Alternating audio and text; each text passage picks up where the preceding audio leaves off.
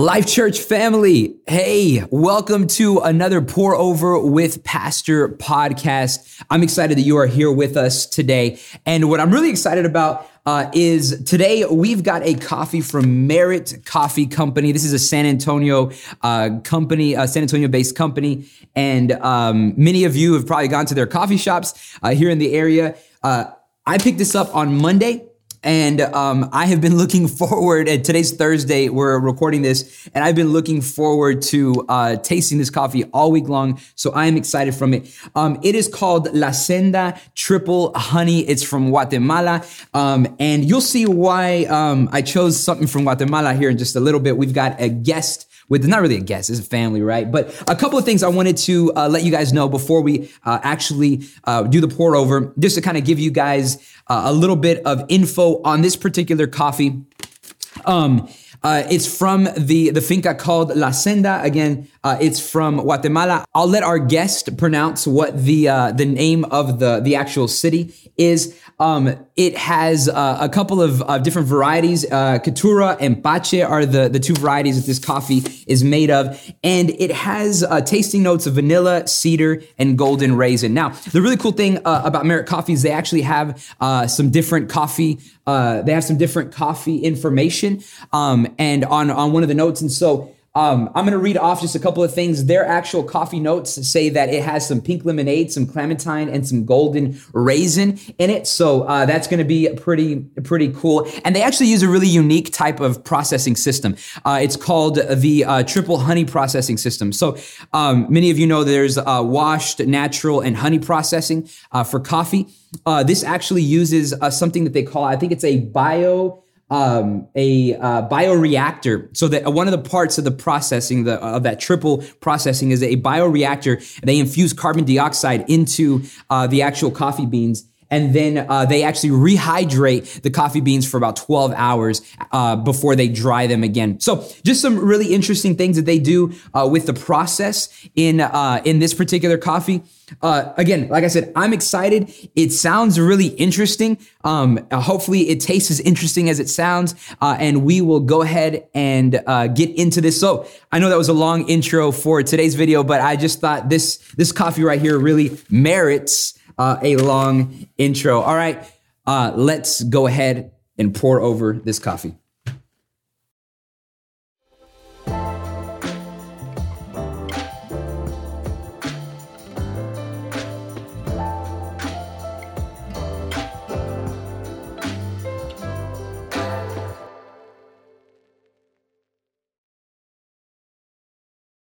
Okay, well, uh, the podcast is starting. Thank you guys so much for joining us. Um, as you can see, um, the guest, which really isn't a guest, is uh, Osman, and so Osman is with us, which is why um, I actually said, uh, you know, it was it was important, and I intentionally got something from Guatemala, this coffee. So the coffee we're drinking today, Osman, is from Guatemala. Now I'm gonna let you say the uh, the name of the the place. The name of the place, claro que sí.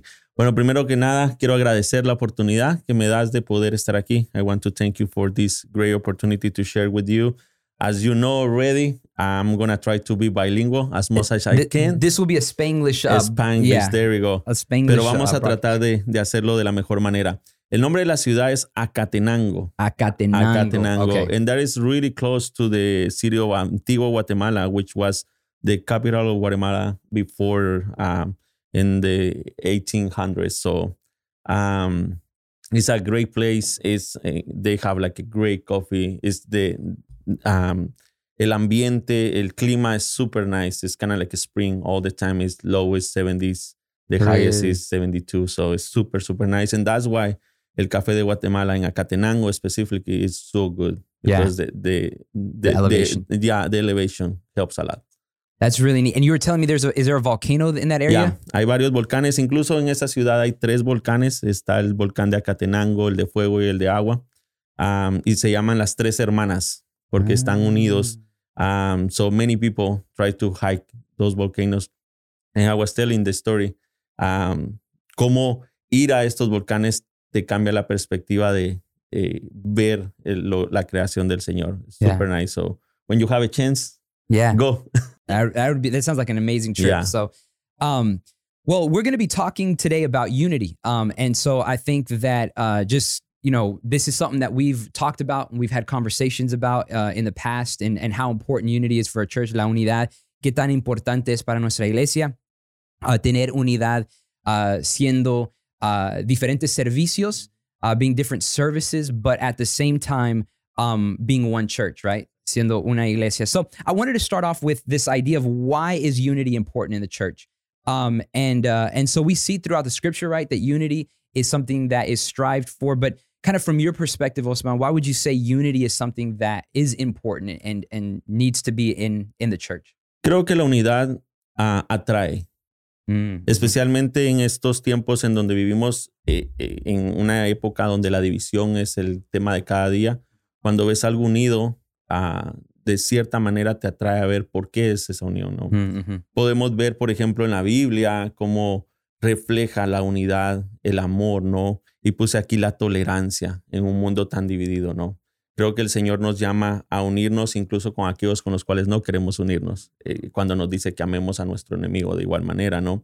En este caso no es que estamos conviviendo con nuestro enemigo, pero hay ciertas cosas que tenemos que ser tolerantes para poder unirnos. Yo creo que la unidad es importantísima porque atrae a, al mundo, atrae yeah. al perdido, ¿no? Y creo que es el primer reflejo del amor de Dios hacia un mundo perdido. Yeah, I think I think that's a, a very um, key thing. Even if we think about evangelism, right? Uh, you know, it's a form of evangelism being united because um, the the world is looking for you know that that that place where they can belong, that place where they can see and sense love, and where there's no unity, they're, they're not going to see that. And um, and so yeah, I think that's a, a great uh, perspective to have because it's a it's an outward reflection um, of you know who God is, the love that God has uh, that God has for us, and so unity, you know, being being a, a, key thing for us to to to be striving for to show the world. And, and I think you said something real interesting. The world is more and more divided.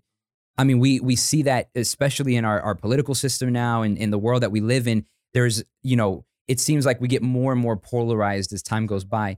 And so, one way that we can reflect who God is and be countercultural is by actually being, you know, more united.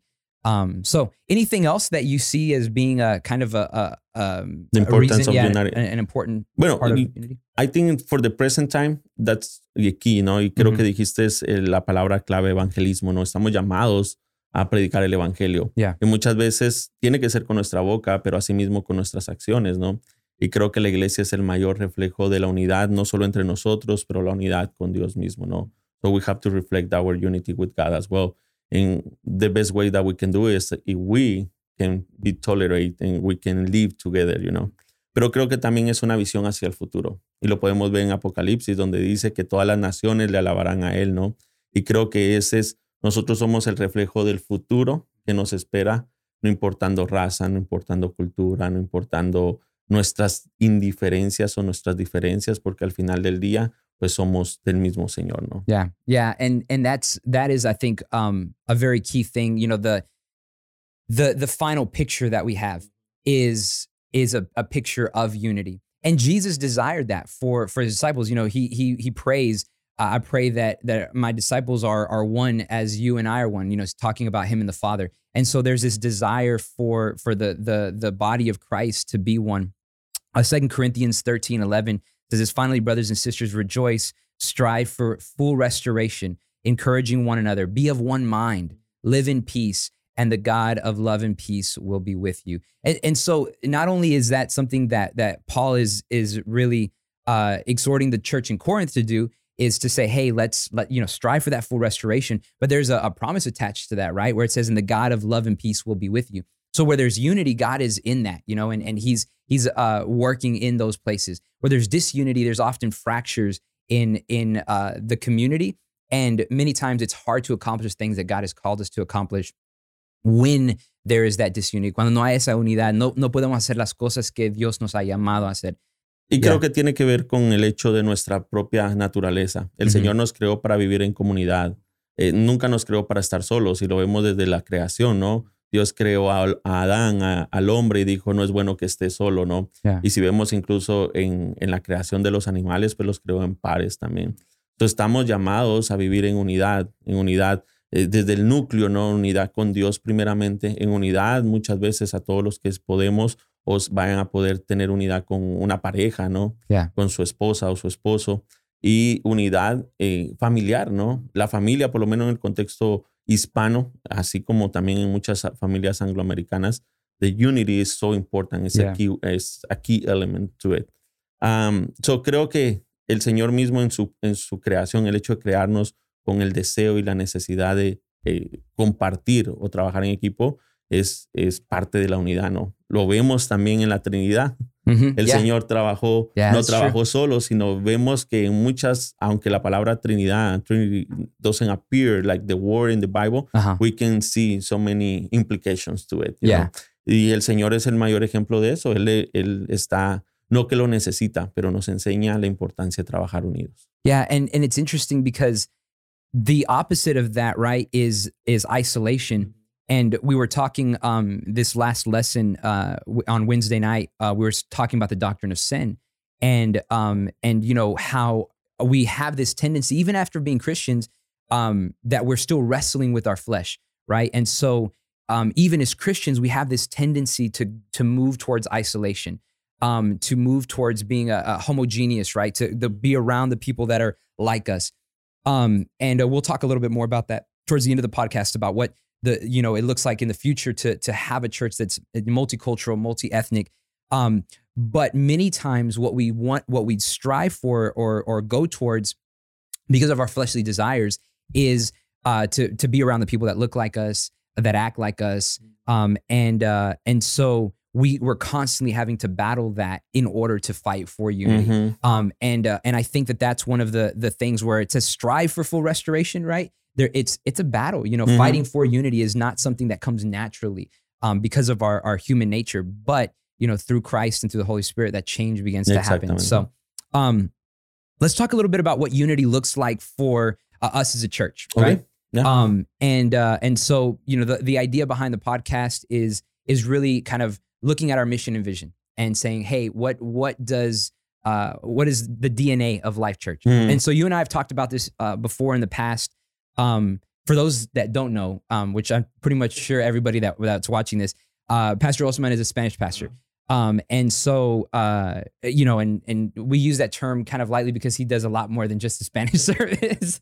so, um, uh, but he, um, you know, he's involved in in in really all the services, and I think that that that shows the idea of being three services in one, right? Um, because Pastor Osman is picking up donations and and uh, you know from uh, uh, Walmart when we do that, or you know, helping with the the food distribution and different things. And those are all all the services really working together because uh, we have people from the English service, we have people from the Spanish service that are all involved in that. So, um, kind of in your idea, your thoughts, and then I'll, I'll add on to that is, you know, what what do you feel like it looks like to have a church that is united, that has you know three services, you know, one church kind of thing? I mean, what how well, do you see that? En la foto, ¿no? En the picture, it looks amazing, pero it's like a hard work behind it. So, tú puedes verlo desde la primera, primer, la vista y tú puedes decir, wow, eh, se ve fantástico, pero hay mucho trabajo por detrás. Y eso es algo que tú y yo no creamos, es algo que, que pues los pastores anteriores tuvieron en mente y Dios puso en, en su corazón para honrar a aquellos que estaban aquí antes en esta iglesia, porque pues Sabemos que hubo una fusión en, en Life Church, uh, pero asimismo para poder trabajar eficazmente, eficazmente con los grupos que venían. Y creo que es contradictorio. Uh, y déjame decirte por qué, porque estamos hablando acerca de la unidad y de repente estamos hablando de una iglesia que tiene tres servicios. Uh, eso es como que, ok, sí o no, Ajá. pero creo que en este aspecto lo que estamos viendo no es el hecho de que no somos una iglesia. Entendemos cada servicio que pertenecemos a una misma visión, a un mismo cuerpo, pero estamos divididos en tres grupos para poder eh, trabajar o poder servir mm, con mayor eficacia. ¿Qué, significa esto? Que nuestra alabanza, que la predicación sea conforme a la necesidad del grupo que estamos atendiendo, ¿no? Y creo que eh, esa es la, la, belleza de eso, ¿no? ¿Qué es más trabajo? Of course, it's, it's, more work. Porque you have to divide the three services according to the worship, to the preaching. Um, it's more work in, the, in, the, whole sense.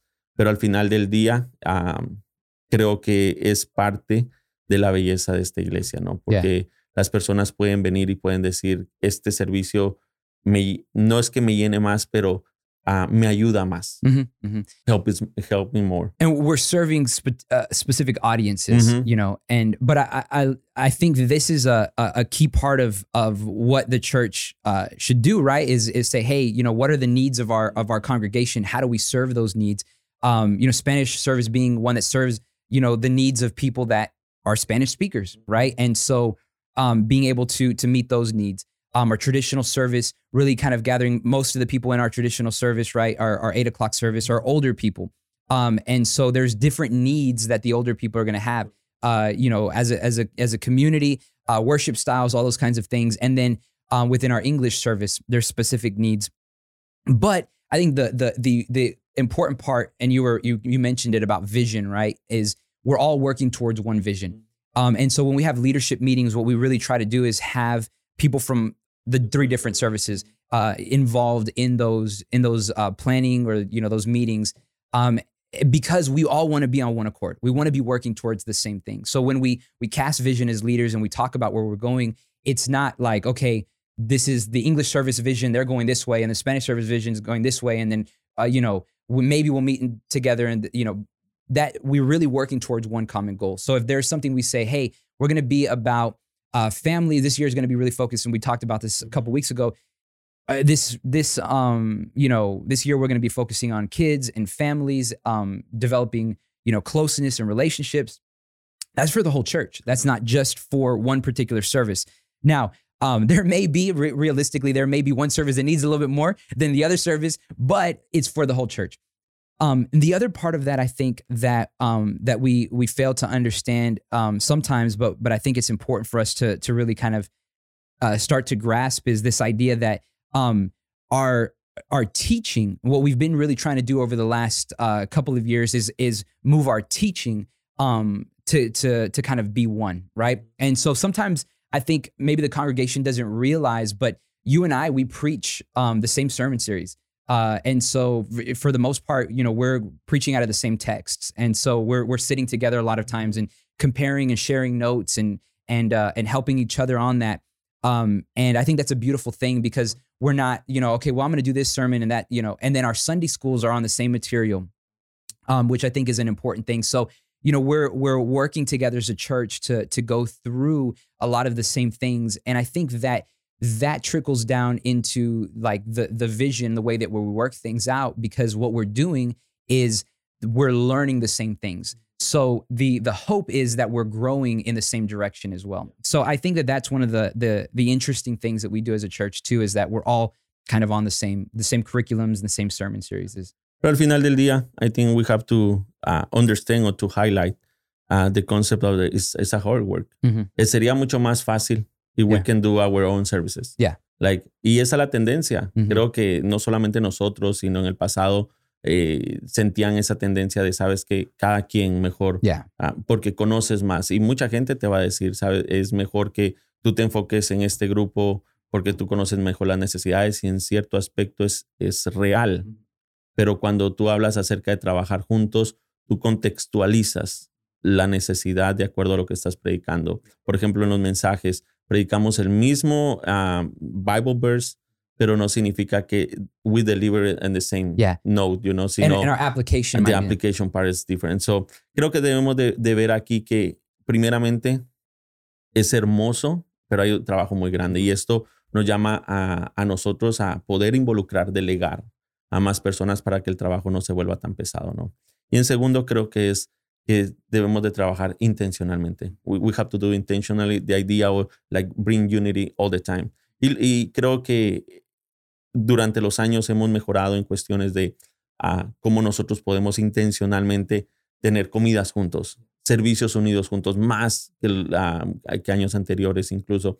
¿Por qué? Porque la idea es que la iglesia comprenda de que ningún servicio es left behind o es como separado, sino todos son parte del servicio. Un servicio o una congregación puede tener maybe more people than the other or more resources than the other one, pero al final todos trabajamos on the same vision, the same mission, and the same goal. Yeah, we're one family, and and and that's really kind of the way that I view a lot of the un- the the um, combined services is like it's it's family time. You know, And it's really nice when the, when we have a combined service, you can feel that sense like excitement y, y la emoción de estar unidos, even though we're living like in pandemic time. eh, y muchas veces nos hemos detenido a tener un servicio unido por las cuestiones de la pandemia.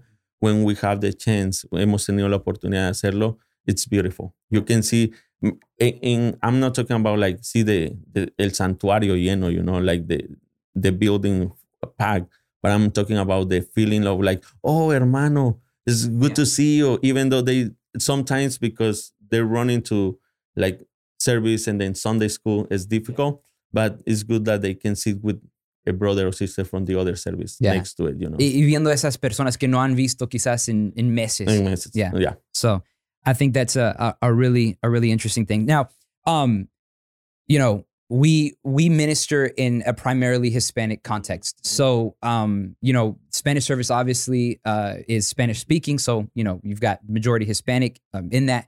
Um, in our service, our our English service, there is still a majority Hispanic. Now, most of them are second or third generation Hispanic. Um, like me, fourth generation uh, and and so there's differences uh, in that. There there's English preference.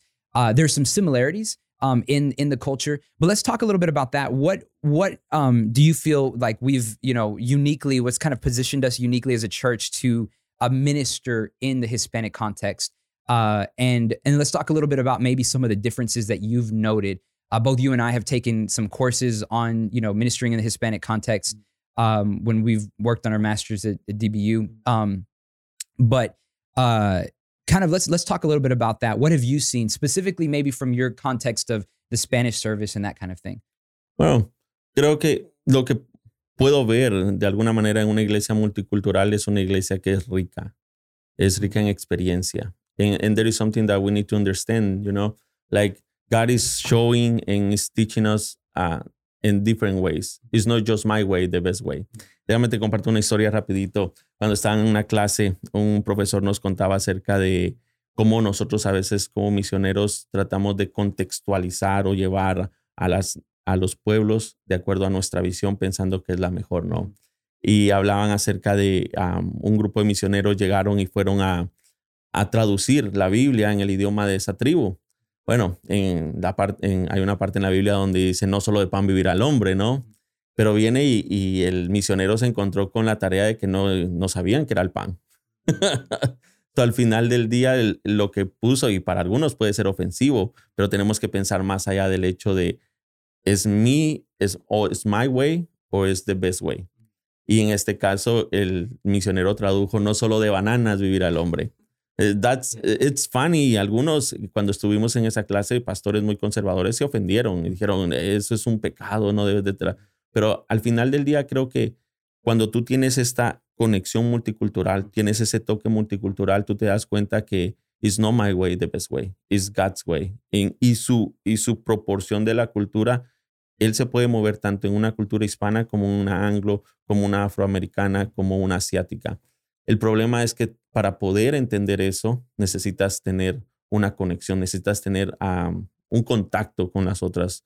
Y creo que esa es la belleza de nuestra iglesia. En los últimos años hemos tenido personas de Colombia, Venezuela, hemos tenido Sudamérica, Centroamérica, hemos tenido gente, como tú dices, tercera, segunda generación de aquí, que aunque su cultura es americana, hay muchas tradiciones hispanas que los hacen regresar y es otra, es otra cultura que hay que respetar también. So, creo que en ese aspecto para mí el hecho de tener una iglesia multicultural te abre la mente al, a ver a Dios trabajar the best way, not just my way. And I think that's that's incredible. Um, and I think that sometimes, like I, I've I have never really looked at it from that perspective, but it's it's exactly. I mean, you're exactly right that we have so many different perspectives and different ways of doing things. Um, and even within um, the context of Hispanic, sometimes we lump all that together, and there's so much diversity in that. And you, you mentioned, you know, different countries, um, and there's different ways that that that things have been done, and uh, different ideas and, and perspectives that are brought even from different countries. And I think that's a, a really key thing is to understand you know that that uh, Hispanic's not a monolith, right? It, it, there's there's variation within that. There's some general principles. Uh, you mentioned family being a, uh, something that's very rich. Um, that unity is is something that we see across Hispanic, even even in second and third generation mm-hmm. Hispanics. That that family maybe not as much, but it still is is a deep part of it. Um, and uh, and so this can be an overarching theme, but even within there, what does that look like? You know, and and there's differences in that. Uh, uh, you know, among different countries and different things like that. And so, um, I think we are positioned uniquely because we have different different views uh, and different people, and and and it's it's continuing to expand. It's continuing to grow, and we we want that to be uh, something that uh, changes and and and continues to to um, to get more diverse as time goes by. Um, I think one of the things that that makes us uniquely positioned also in this Hispanic context is um, that we have individuals who not only come from different backgrounds, um, but also come from different education levels.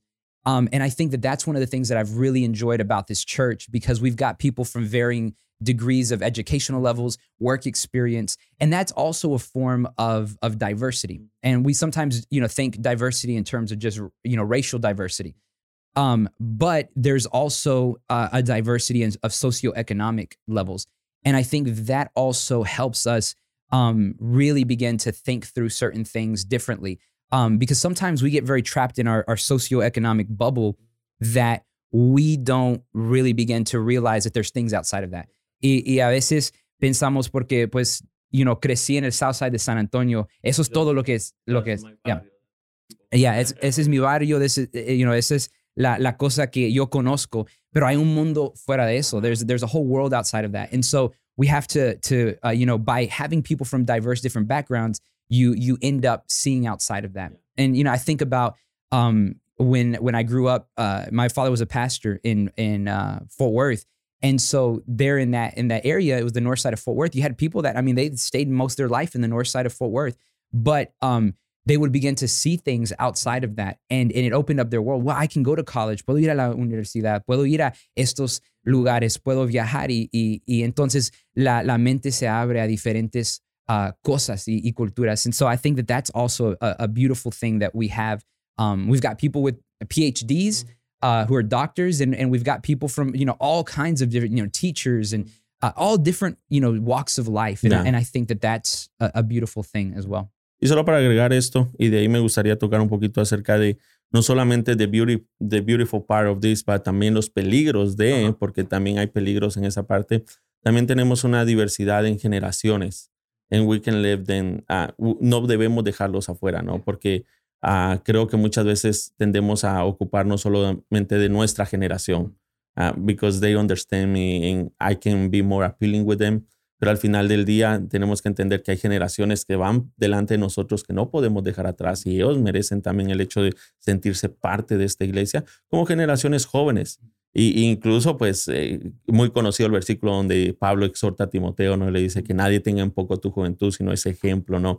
Pero muchas veces vemos a los jóvenes como, ah, nomás deben de entretenerse. Y, y al final del día debemos de hacerlos partes no solamente de la iglesia, sino del crecimiento, ¿no? Especialmente en las épocas donde vivimos, donde si nosotros no lo hacemos, el mundo lo va a hacer. Y, y ya nos hemos dado cuenta la agenda del mundo, ¿no? ¿Qué es lo que estará enseñando?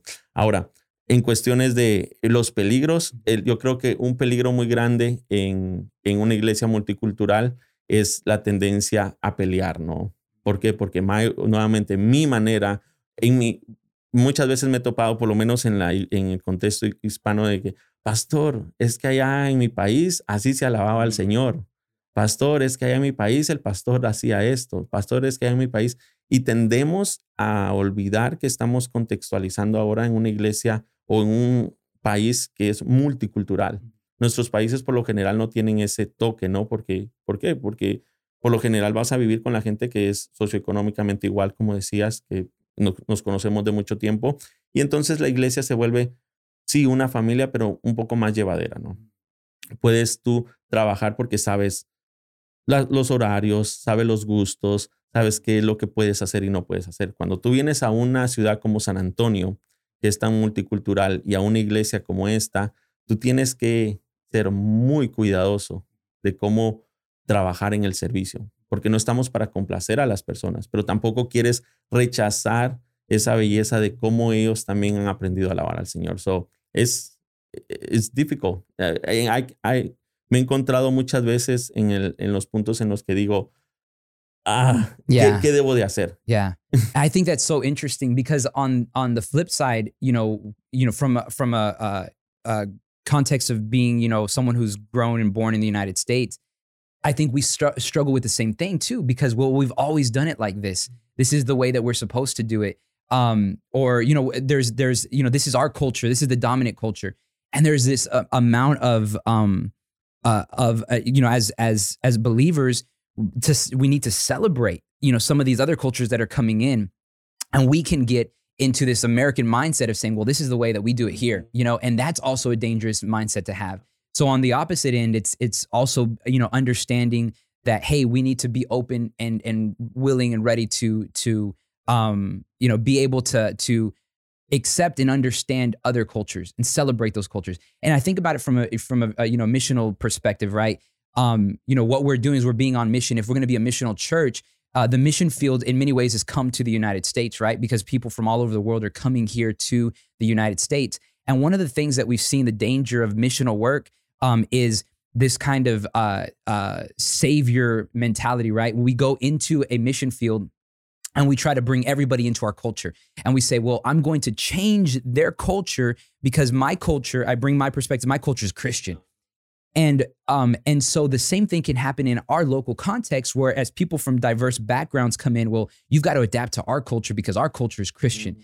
And that's that's not what the, the scripture says. It's not what we we see throughout the the, the Bible. And so um, we have to be able to learn that we are also being missional um, in our in our perspective of there's certain things that we're going to to change and adapt and celebrate uh, within our church. And and I think that that uh, I don't know if you had anything else you wanted to add to that point. No, no, or, no más te digo, uh, the only thing that we need to maybe go deep in, in another conversation if you invite me.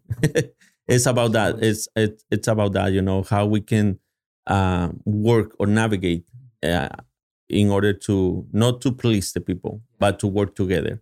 Uh, porque te digo, cada vez tú vas a tener personas de diferentes trasfondos culturales y es, tú no quieres que ellos se sientan como, como tú dijiste, no, mi cultura se impone a la tuya, pero cómo trabajar todos juntos. Y creo que una de las maneras es siempre yendo a la sana doctrina. Creo que si nos enfocamos en ser una iglesia más que cultural, uh, bíblica, eh, tú eliminas muchos aspectos de prefieren esta cultura que la mía. Yeah, and and I think that's that's a really uh, you know uh, interesting thought because you know at the end of the day the the small details um aren't if, if they're if they're non-essential small details they're more cultural things then we can kind of put those to the side. And what we're focusing really in on is what what what is important you know it's that it's that solid you know theological basis and and what is the doctrine what are the things that we see in the scriptures what are the absolutes right? What are the things that or when we use the word orthodox so what are the orthodox beliefs? And then from there you know the other details um they can they can vary. Where you know we use this term you know closed hand doctrine open hand doctrine mm-hmm. right and uh some things that are open hand we can say you know those you know they're they're not as important. We can vary on those but these closed hand essentials we're, we're not going to vary on. And um, and so I, I just, that kind of leads me to the last point that we'll we'll talk about today. But it's um, this idea that uh, what would it look like to have a, a, a multicultural, multiracial church in the future? I think one of the things that you said was really key, though. If we go back to the Bible and we continually go back to that, uh, I think that helps us um, begin to do what God has called us to do. What I mean by that is our tendency, like I mentioned earlier, is to is to get into our own groups, our own cliques. Um, and it doesn't really matter how uh, how long you've been a Christian. You're always battling that. And I think we see that, you know, historically, even within our country, is why were churches saying, you know, we're a white only church, we're a black only church. And these people were Christians. And we lay, I mean, there was literally labeled this is and and you know, why was that um, you know, how could someone who was a Christian now, and we look at it through our perspective, how could someone that was a Christian say that? But I think part of that is because there's a tendency to move towards that type of thing, even as Christians. So we have to battle that. And I think part of the way that we battle that is by going back to the scripture. going back and, and having that close relationship with Christ. So that leads me to saying, okay, so what how does that look like? And and how do we relate that to what we see in the book of Revelation, right? Where, you know, every tribe, nation, tongue, um, you know, from your perspective, you know, what would you like to see that look like? And and we can maybe talk about a little bit about that and, and that's where we'll sort of end our, our podcast today. Bueno, creo que uh, de alguna manera vuelvo a lo mismo, de, es difícil o es um, como tú dijiste, es una tendencia natural. Ah, y es contradictorio al mismo tiempo porque no, estamos llamados a la unidad, pero siempre vamos a tratar de enfocarnos, de trabajar de una manera efectiva con los grupos con los cuales ah, nos identificamos, lo cual no está mal.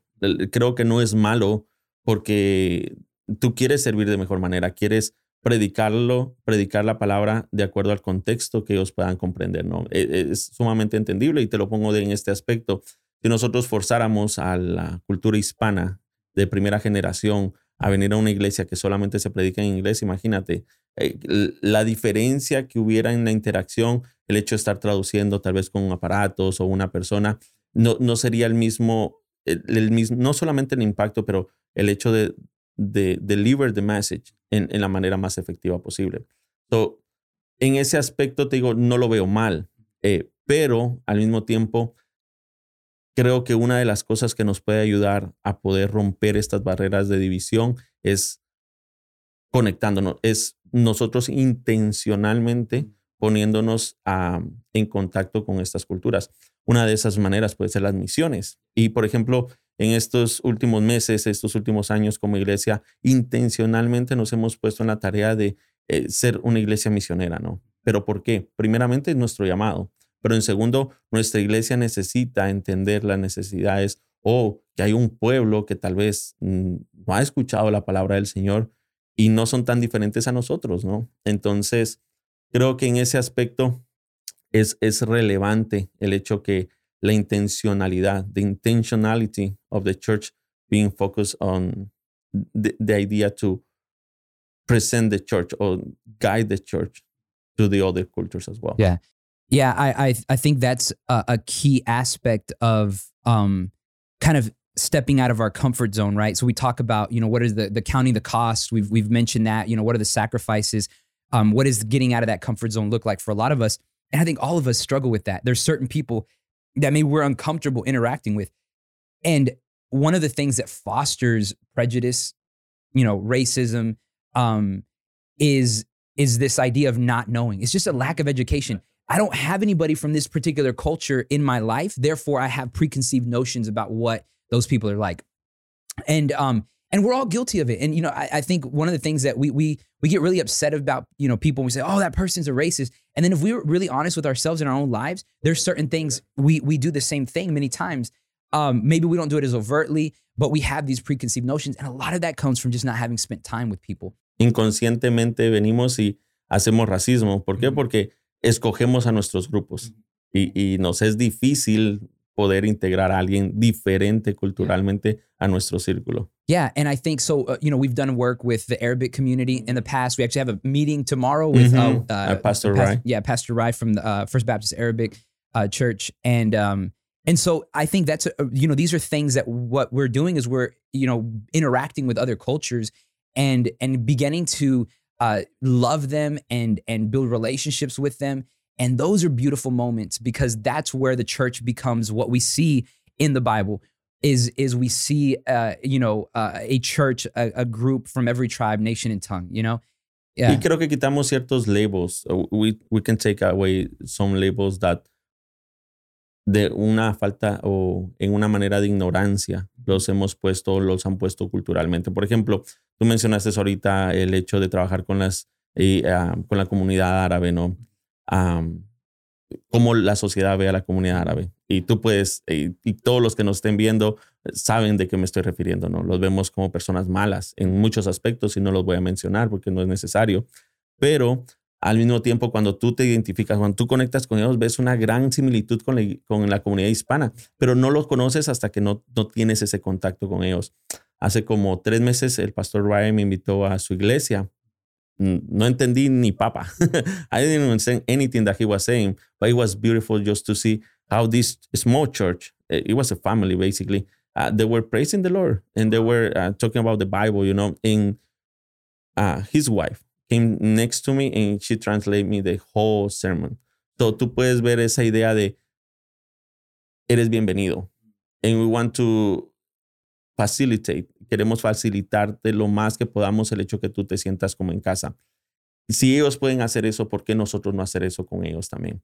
Y creo que volvemos a lo mismo, la intencionalidad de exponernos a las necesidades y a las culturas, ¿no? Es, es, es indispensable para el crecimiento y para tener una iglesia unificada, ¿no? Yeah. So just to kind of wrap everything up, um, I think you know, kind of in the future, what would be amazing to see uh, in our churches is you know continuing to be, as you said, intentional um, with uh, you know creating a a multicultural, diverse church, and and that's not just you know ethnically um, you know so we we we see you know African Americans and Hispanics and Asians and you know people from other countries all gathered together you know in in in our church. But um but also different socioeconomic levels and then like you said you know different age groups mm-hmm. having a, a, wide spectrum of age groups um and I think all of that stuff builds a beautiful body uh, of believers um, that is, that are working towards a common mission and goal, but from different perspectives and so we're able to accomplish and so i think that's a, a, beautiful vision for us to have as a church. It's what we're hoping to work towards. I hope that you know our congregation that's listening today is can hear this and and get excited about that and say how can how can we uh, begin to, to be a part of that. ¿Cómo podemos ser parte de eso? Tengo amigos de diferentes culturas, invitarlos a la iglesia a ser parte de, de, de una iglesia multicultural um, con, con diferentes uh, um, uh, perspectivas. And so I think that would be a, a, a, wonderful thing. Y creo que antes de invitarlos a la iglesia es how I can be part of their life. Creo que eh, tendemos muchas veces, y te digo, es, eh, nuestro llamado es que sean, tengan una relación con Cristo y que ellos puedan tener una necesidad de congregarse. Pero en ese proceso muchas veces olvidamos la tendencia de necesito ser su amigo primero, necesito conocerlo a él primero, porque creo que como cultura muchas veces pensamos que nuestra primera tarea es traerlo y que conozca mi cultura y que se adapten a mi cultura y entonces ya eres cristiano. Y creo que muchas veces, y lo hemos visto, nuestra tarea es poder entrar a su casa primero, conocerle el primero. Nos, y ahí es el sacrificio que tú mencionabas, el costo del sacrificio. ¿Por qué? Porque tal vez me voy a sentir incómodo, Tal vez van a hablar cosas que ni sé qué sé que están hablando porque están hablando ese idioma. Tal vez voy a comer cosas que, like, oh my God, what is that, you know? Pero al final del día es parte del sacrificio y entender que no solo me importas para llenar un púlpito, llenar una banca en mi iglesia, me importas como persona. Y eso es el reflejo de la unidad del amor de Dios a través de su iglesia. I love it. That was great. That was great. Um, and if you, you know, Spanish, so I'll just summarize it real, real quick. But uh, loving the people, right? uh, spending time with them. Um, and not just to fill, I love what you said, not just to fill a, a pulpit or a, a, seat at church, but because you actually care about them. Um, and that's what we want to do. That's what it means to, to, you know, uh, live the life that Christ has lived, you know? Um, so, all right, guys, that's it. That's what we got for today. Thank you guys for joining us. Osman, thank you for, for being a part of this. Like I said, you know, yeah, Osman's not a guest. He's family. Uh, so he's, he's a pastor of the church. So it's pour over with pastors today. Um, and uh, and so you know, this is definitely the the first of many. We'll have a lot more conversations. Um, and so excited, excited about you know this podcast, and and hopefully you guys are enjoying it. Um, very very quickly, uh, because uh, we have a meeting to go to. Yeah. Uh, we have a couple of questions that we wanted to answer just real quick. Um, and we will uh, do this. This will be kind of the way that we'll wrap up today. Um, Osman, do you mind starting us off with the question? Yeah, claro que sí. Um, I think you have the question about how does it look to have a, ah, no, no, no. I'm so sorry. How do you know what is God, God is telling you -huh. and what is your mind telling you? ¿no? En español es cómo sabemos cuando Dios nos llama o nos está diciendo algo y cuando es nuestra propia mente. Pues estuve investigando un poquito porque no quiero nomás decir, bueno, que sientas paz en tu corazón, porque yeah. creo que esa es la respuesta muy general, ¿no? Yeah. Pero la idea es, y estuve estudiando un gran predicador en español, se llama Miguel Núñez, cuando puedan verlo, tiene un podcast fabuloso Preguntas difíciles se llama su podcast. Y, hablaba acerca de esto, cuándo sabemos cuando Dios nos llama al ministerio, nos está llamando algo y cuándo es nuestra propia mente. Y él decía, y, lo refiere en Filipenses capítulo 2, versículos 12 y 13, ¿no? Déjame leerte el 13 rápido, donde dice, porque Dios es el que produce en nosotros tanto el querer como el hacer. Entonces, creo que cuando nosotros entendemos este concepto, entendemos que es Dios el que va a producir el querer. ¿Qué significa esto? Nuestro interior. Y el pastor Núñez lo dividía de esta manera. Dice, el Señor empieza a poner ese deseo en nuestro corazón de querer estar en lo que Él nos está llamando. Y empezamos nosotros a ver interiormente ese deseo, esa emoción de poder servirle, ya sea en el pastorado, servirle como maestro, servirle como misionero. Y Él empieza a producir eso. ¿Cómo tenemos que tener cuidado que no es nuestro propio deseo cuando nosotros nos conectamos con Dios más? Y creo que esa es una clave. Para nosotros poder entender el llamado de alguien, tenemos que conocer a ese alguien y no lo podemos hacer si no tenemos una relación con Él. So, cuando desarrollamos esa relación, de alguna manera empezamos nosotros internamente a tener ese deseo, esa necesidad, es like craving, you know, like necesito estar ahí, necesito servir en esto. Llega al punto en el cual tus dones y talentos se ponen al servicio de esa pasión. Entonces, eh, decía el doctor Núñez, esa es la clave para empezar a entender que tenemos un llamado. Pero cómo reafirmamos ese llamado y nos damos cuenta que no es mi emoción cuando lo exterior empieza a alinearse de igual manera. ¿En qué sentido? Cuando personas me empiezan a decir, oye, tú tienes este, esta capacidad de poder administrar a las personas, de poder dar un consejo, tú tienes ese amor por las naciones. Y entonces las personas, porque Dios puede trabajar de, en todos los aspectos, empiezan a reafirmarte el llamado y la pasión que tú tienes en tu corazón. Es ahí donde tú empiezas a decir, ja, tengo un llamado. Y es donde nosotros tenemos que preparar para que nuestro interior y nuestro exterior se alineen a la voluntad de Dios. Yeah. Um, yeah. And so just to kind of summarize it in English, it's this desire, right? So God develops the desire in your heart. Uh, the other part of it is how do you understand that it's not your mind's, you know, it's connecting with the Father, right? Mm-hmm. So there's this desire that's building in your heart, but to to kind of heart check yourself, make sure you're not, it's not your own desire, mm-hmm it you know by by connecting with the father. And then the other part is the affirmation from the outside. So your gifts and your talents. And as people see that god is working through those people to say hey yeah you you've got this gift. You, you, hey have you ever thought about doing this? Because you, are very talented in this area. And so god can work through those people to, and there is no uh, just some people. Yeah. It's gonna be the people that you're like respecting you know that yeah trusted individuals. Exactly. Yeah. That, that exactly. It's just not the random guy that you know says something, but it's the people that have invested in your life and people that you you look to as as mentors, as leaders, you know, that can guide. But to understand that um, we have to expose to the Lord, and we need to understand that He's gonna align or He's gonna put in one way our talents and our gifts in order to to fulfill the passion that He's like, you know, like revival in our yeah. heart in our heart. One way I heard it was where your your your gifts and your talents and your desires intersect is usually where that calling is.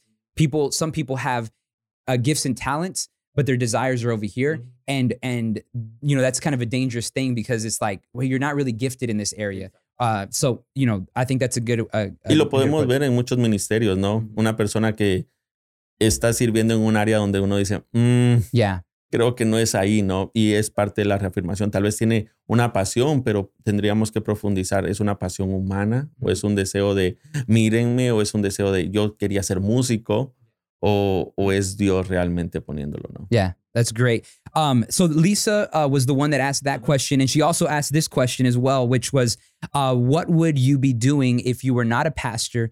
Uh, and how did you know being a pastor was your calling?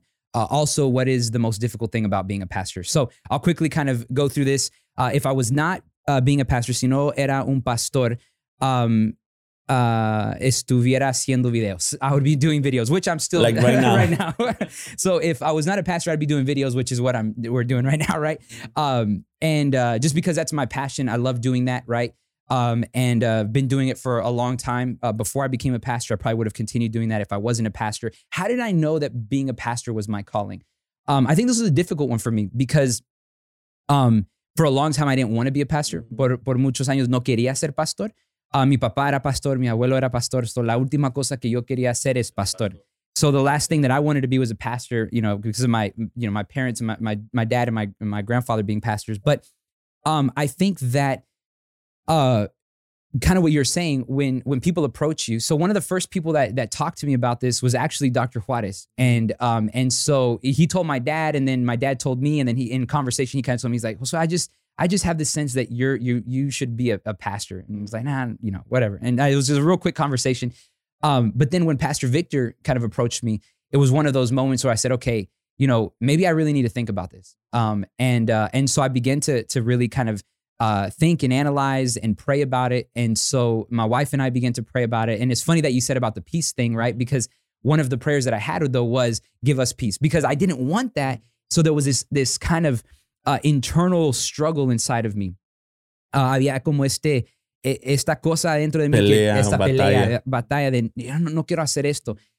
Um, but there was a, a, moment where both my wife and I uh, had a peace, right? And and we said, okay, I think this is where God wants us.